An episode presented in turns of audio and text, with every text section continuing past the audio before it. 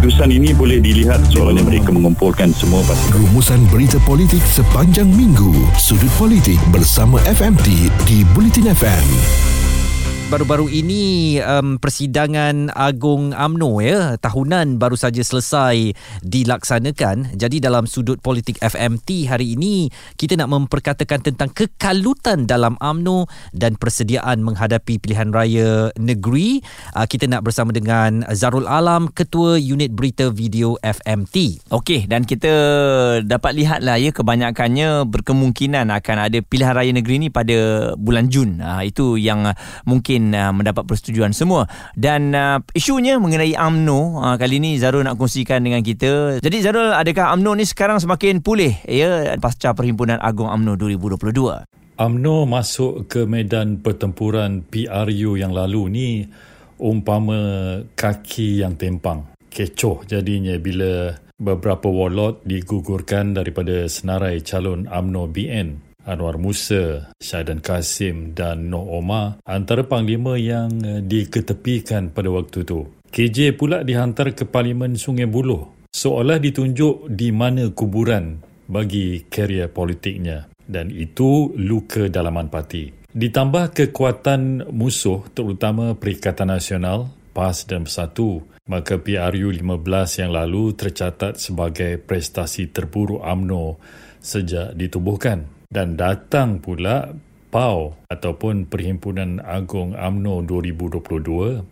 luka AMNO semakin parah. Uh, kita tahu usul dua jawatan tertinggi tidak dipertandingkan uh, mewujudkan dua pihak yang bertentang pandangan. Ada yang setuju, ada yang tidak. Khairi ataupun KJ turut membuat pendedahan bahawa ada percubaan untuk bawa masuk pengundi hantu sebelum uh, sesi pengundian usul tersebut. Tapi uh, dinafikan sekerasnya oleh Ketua Penerangan AMNO Isyam Jalil, ahli MKT AMNO Puat Zarkashi dan beberapa pemimpin yang lain.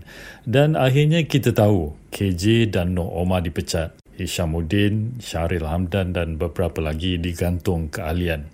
Kalau nak ditanya sama ada AMNO semakin pulih uh, pasca PAU 2022, saya rasa pilihan raya negeri yang bakal berlangsung tak lama lagi adalah jawapan terbaiknya. Sama-sama kita tunggu. Jadi Zarul, um, kalau kita menganalisis secara teliti, apakah pada pandangan anda Presiden AMNO sudah dapat menguasai dan menyatukan parti yang kini dilihat berpecah belah? Dalam taklimat khas kepada MKT sebelum PAU 2022, Puat Zarkashi mendedahkan bahawa Presiden AMNO Zahid Hamidi berikrar akan melakukan pembersihan menyeluruh dalam AMNO. Katanya Zahid bagi jaminan akan bertindak terhadap anasir, digelar anasir dalam parti yang boleh menjadi penghalang kepada hala tuju baharu AMNO dan saya rasa ramai yang mungkin bersetuju bahawa beliau menguatakan janjinya.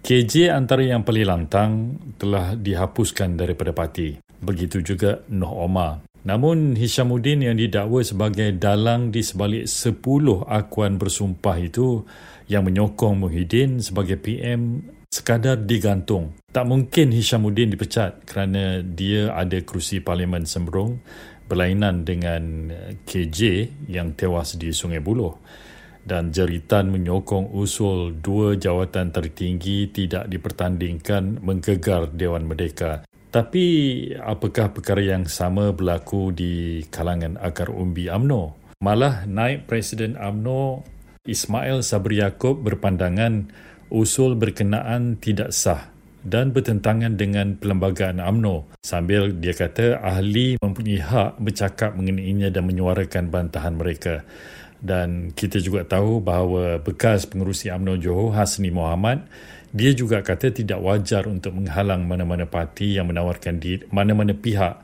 mana-mana ahli parti yang menawarkan diri untuk bertanding jawatan presiden dan timbalan presiden walaupun ketetapan sudah dicapai dalam PAU 2022 saya rasa pemilihan UMNO nanti akan dapat memberi gambaran jelas sama ada Zahid sudah dapat menguasai parti secara mutlak.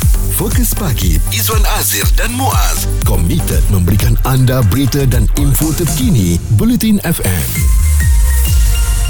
Sudut Politik FMT kita bawakan pada hari ini dengan uh, topiknya yang dibawakan adalah kekalutan dalam AMNO dan persediaan menghadapi PRN. Kita masih lagi bersama dengan Ketua Unit Berita Video FMT, Saudara Zarul Alam. Zarul, dalam keadaan AMNO ketika ini, mutakhir ini, apakah AMNO menjadi aset atau sebaliknya dilihat sebagai satu beban kepada Pakatan Harapan dan juga beban kepada Kerajaan Perpaduan? Pakatan Harapan kuat di Selangor dan Pulau Pinang. Tanpa barisan nasional pun saya rasa Pakatan Harapan boleh selesa di negeri-negeri tersebut. Tapi di Negeri Sembilan, Pakatan Harapan mungkin akan berterima kasih kalau BN dapat membantu jika dimutamatkan bahawa ada kerjasama antara gabungan-gabungan tersebut. Kelantan dan Terengganu, kalau kita lihat keputusan PRU, kekuatan PN iaitu Bersatu dan PAS sangat kuat bagi PH dan PN. Kalau keduanya ada cita-cita untuk menang kerjasama PH dan BN tidak dapat dielakkan. Tapi bagaimanapun Zahid Hamidi sebagai presiden perlu gunakan masa yang ada menjelang PRN ini supaya boleh buktikan bahawa AMNO sudah pulih dan bersedia untuk diterima rakyat. Dan kalau kita tengok negeri Kedah juga membuktikan bahawa undi Melayu beralih kepada PN uh, secara keseluruhannya begitu. Jadi inilah peluang PHBN jika bekerjasama untuk membuktikan bahawa mereka masih diterima oleh pengundi Melayu. Di Selangor sudah kedengaran suara-suara bahawa PH tidak akan menyerah kerusi kepada AMNO. Sani Hamzah, seorang pemimpin amanah menegaskan bahawa kerusi yang akan dibincangkan jika berlaku kerjasama ialah kerusi yang dimenangi oleh Perikatan Nasional. Dan pengarah pilihan raya PKR pula Yahya Sahri kata PKR Selangor tak berhasrat melepaskan kerusi DON yang dimenangi kepada rakan baharu iaitu Barisan Nasional termasuklah di Sungai Kandis yang dilaporkan baru-baru ini diintai oleh Tengku Zafrul untuk bertanding di situ. Dan perkara yang sama mungkin berlaku di negeri lain. Jadi nak katakan BN menjadi aset kepada PH jika bekerjasama mungkin ada sedikit di kawasan majoriti Melayu. Tapi dalam keadaan AMNO pasca PAU ni menarik untuk diperhatikan sama ada AMNO berjaya menarik sokongan jika adanya pertandingan dengan PAS dan bersatu dalam Perikatan Nasional. Baik Zarul, mungkin uh, dari segi kekuatan AMNO ni, kalau dilihat adakah mereka boleh memilih kerusi untuk bertanding pada PRN akan datang jika ada kerjasama antara PH dan juga BN? Di Kelantan dan Terengganu, PKR uh, nampaknya perlukan AMNO bergabung tenaga bersama jika mahu mengukuhkan pengaruhnya. Saya rasa PKR sendiri faham akan keadaan ini dan uh, Rafizi Ramli, uh, timbalan Presiden sendiri pernah kata parti itu akan laksanakan rancangan lima tahun mulai 1 Mac ini untuk memperkukuh parti dan jenteranya di Kelantan dan Terengganu. Uh, maknanya mereka melihat projek jangka panjang. Mungkin bukan PRN terdekat tetapi jelas PKR sedar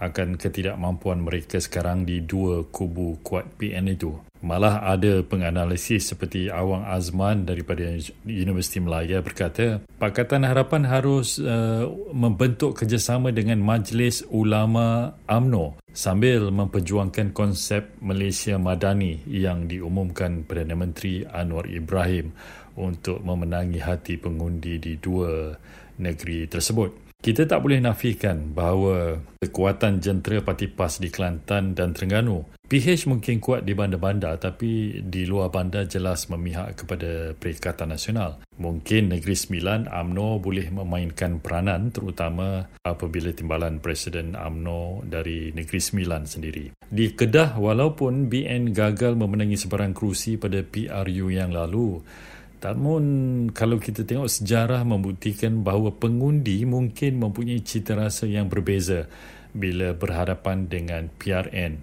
di eh, kerusi parlimen diberikan kepada parti ini dan mungkin juga kerusi DUN mereka akan beri kepada parti yang uh, parti lawan. Jadi saya rasa PRN ini akan memberi petunjuk sebenarlah kemampuan UMNO BN untuk menarik semula sokongan pengundi. Itu dia pandangan Zarul Alam, Ketua Unit Berita Video FMT dalam sudut politik pada hari ini, kekalutan dalam AMNO dan persediaan menghadapi PRN. Dan jangan lupa untuk dapatkan update terkini, berita-berita terbaru semuanya di FMT. Suara komuniti anda, Fokus Pagi, Izwan Azir dan Muaz.